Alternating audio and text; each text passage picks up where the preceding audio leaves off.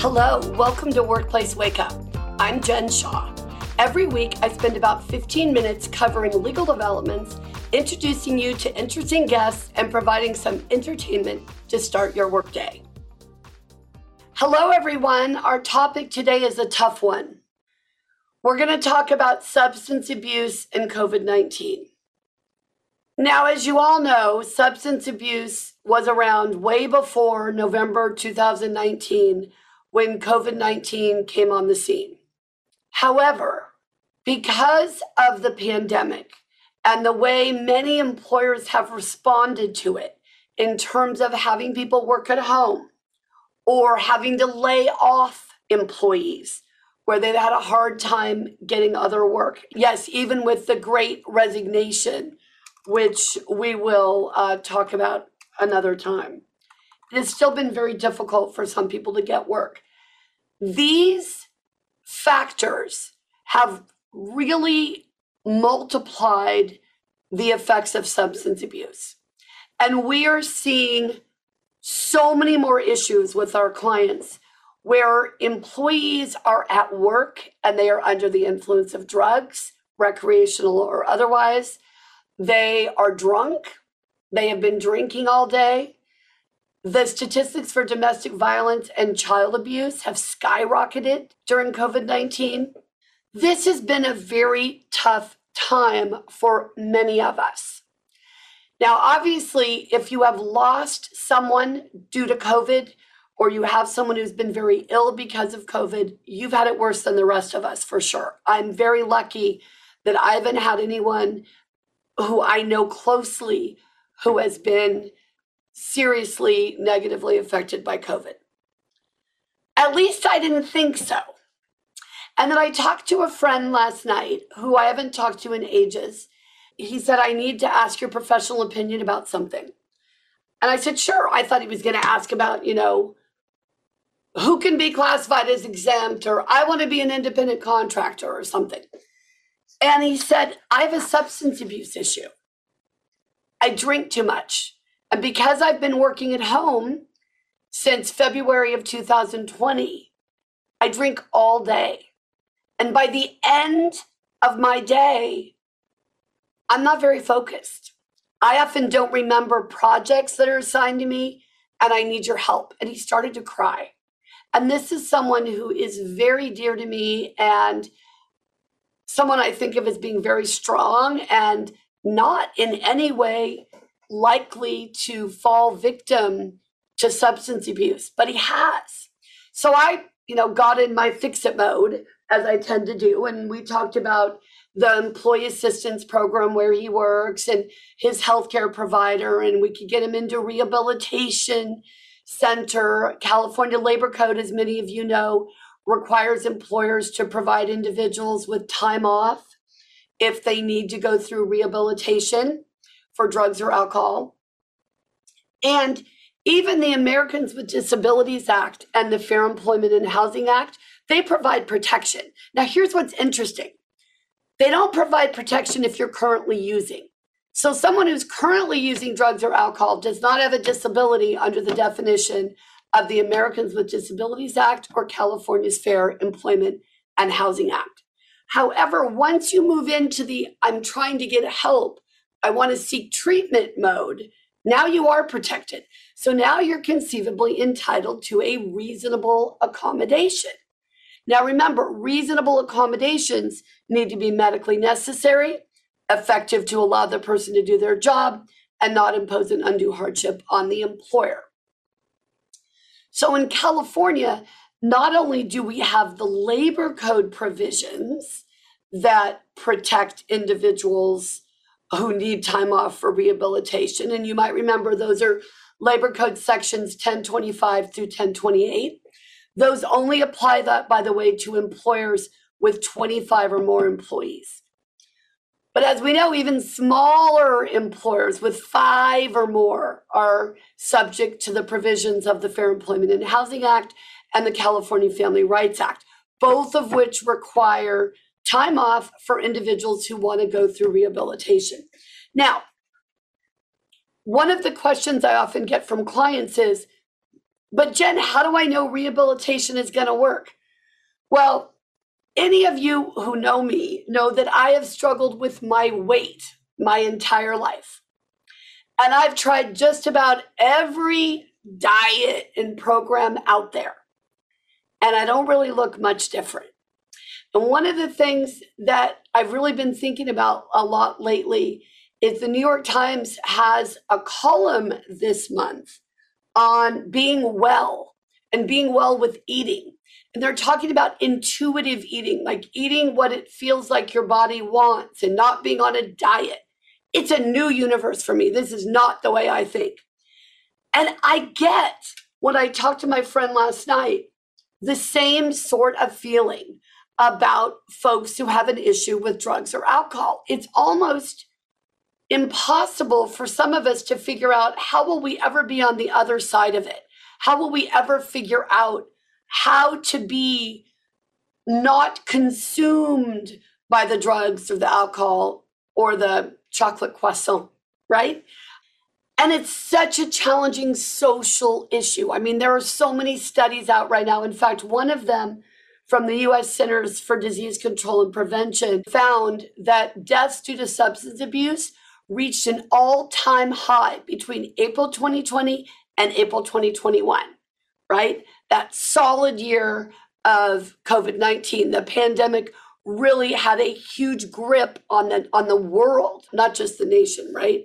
There was another study of about a thousand employees that showed one fourth of them have participated in a Zoom or Teams meeting while under the influence of alcohol, marijuana, or other recreational drugs. One in five of those individuals said they've used alcohol, marijuana, or other drugs while working remotely this year. Well, and I should say in 2021. That was a study for 2021. 73% of those individuals who were surveyed said if their employer makes them go back to work, they're really going to have a hard time not being able to use pot or other drugs or drink during the workday. And more than 25% of them said, you know what? One of the benefits of working at home is I can drink all day and I can smoke my pot all day long. So, regardless of your personal views about any of these issues, if you're an employer, you hired someone to do a job, you hired them to be productive, you hired them to accomplish tasks. And it's going to be made much more difficult if they're under the influence of drugs or alcohol while they're at home, right? So even though COVID has brought some positive side effects, right? For example, I really enjoyed being home with my daughter when she wasn't in school. I mean, it was crazy trying to balance work and being a single mom. But it was also a beautiful thing where I got to listen to what she was doing in school all day long and hear what they were studying and be much more of a part of her education than I usually am. So I loved that. Working at home, I have employees who love working at home. And I let them keep working at home. They want to work at home, they get to work at home. That's fine. I personally am super unproductive at home. I find all sorts of things to get my hands in, and I don't do what I need to do. But the substance abuse issue is serious. It's one of the major downsides to remote work and to what's going on with the pandemic. So, as employers, please think about what you can do to help your employees with these issues.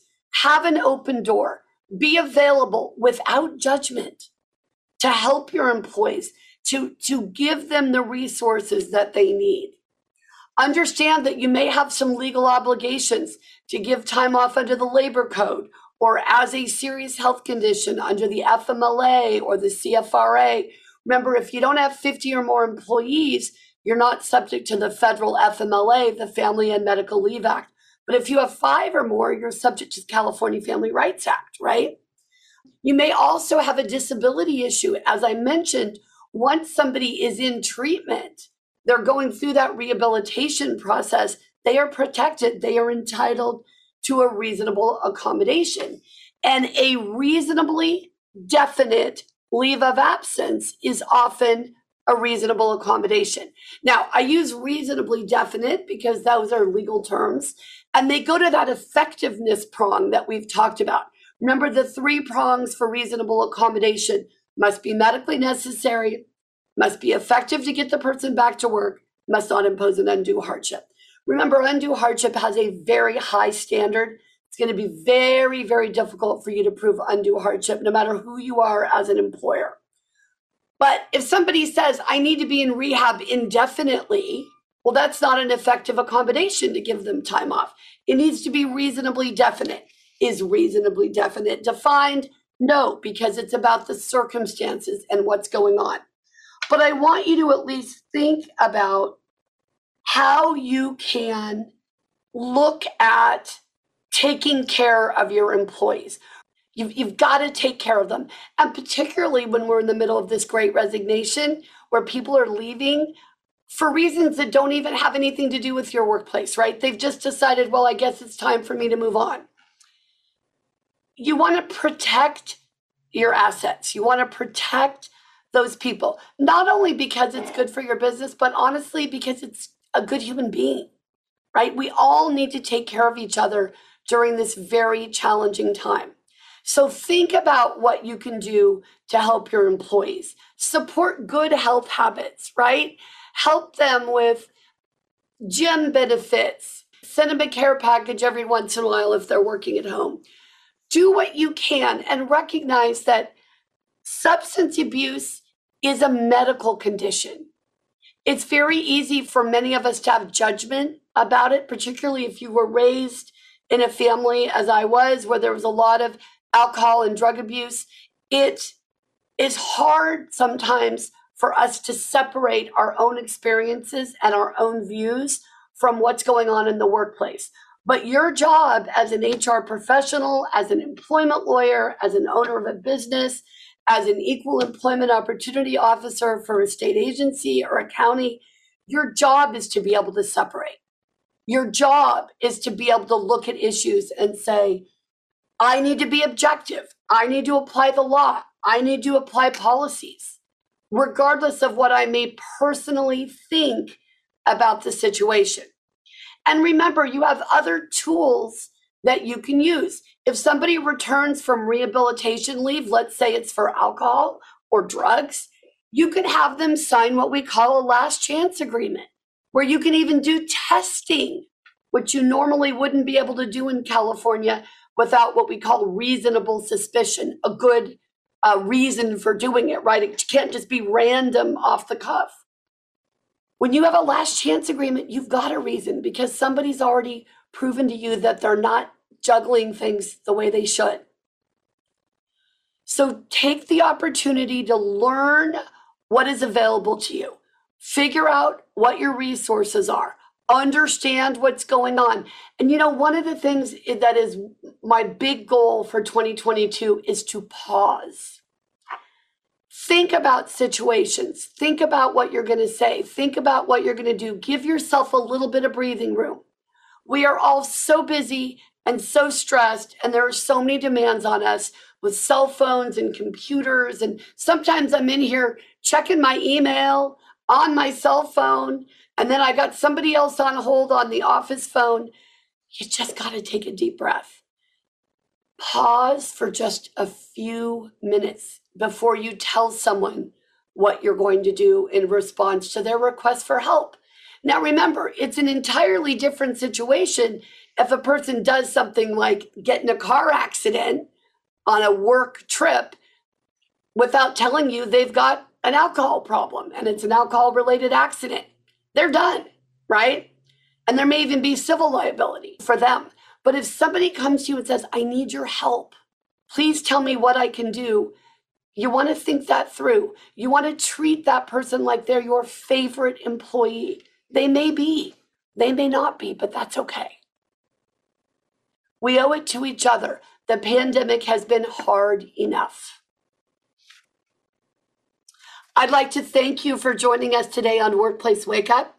If you enjoyed this episode and would like to spread the word, please share it with others, post about it on social media, and or rate and review it. You can also, of course, follow us on LinkedIn, Facebook, and Twitter, and email us with questions, comments, or concerns at info at shawlawgroup.com. Workplace Wake Up, including its guests and hosts, do not provide legal advice in this podcast. Do not act upon any of the information discussed in this podcast without consulting a licensed attorney in your jurisdiction.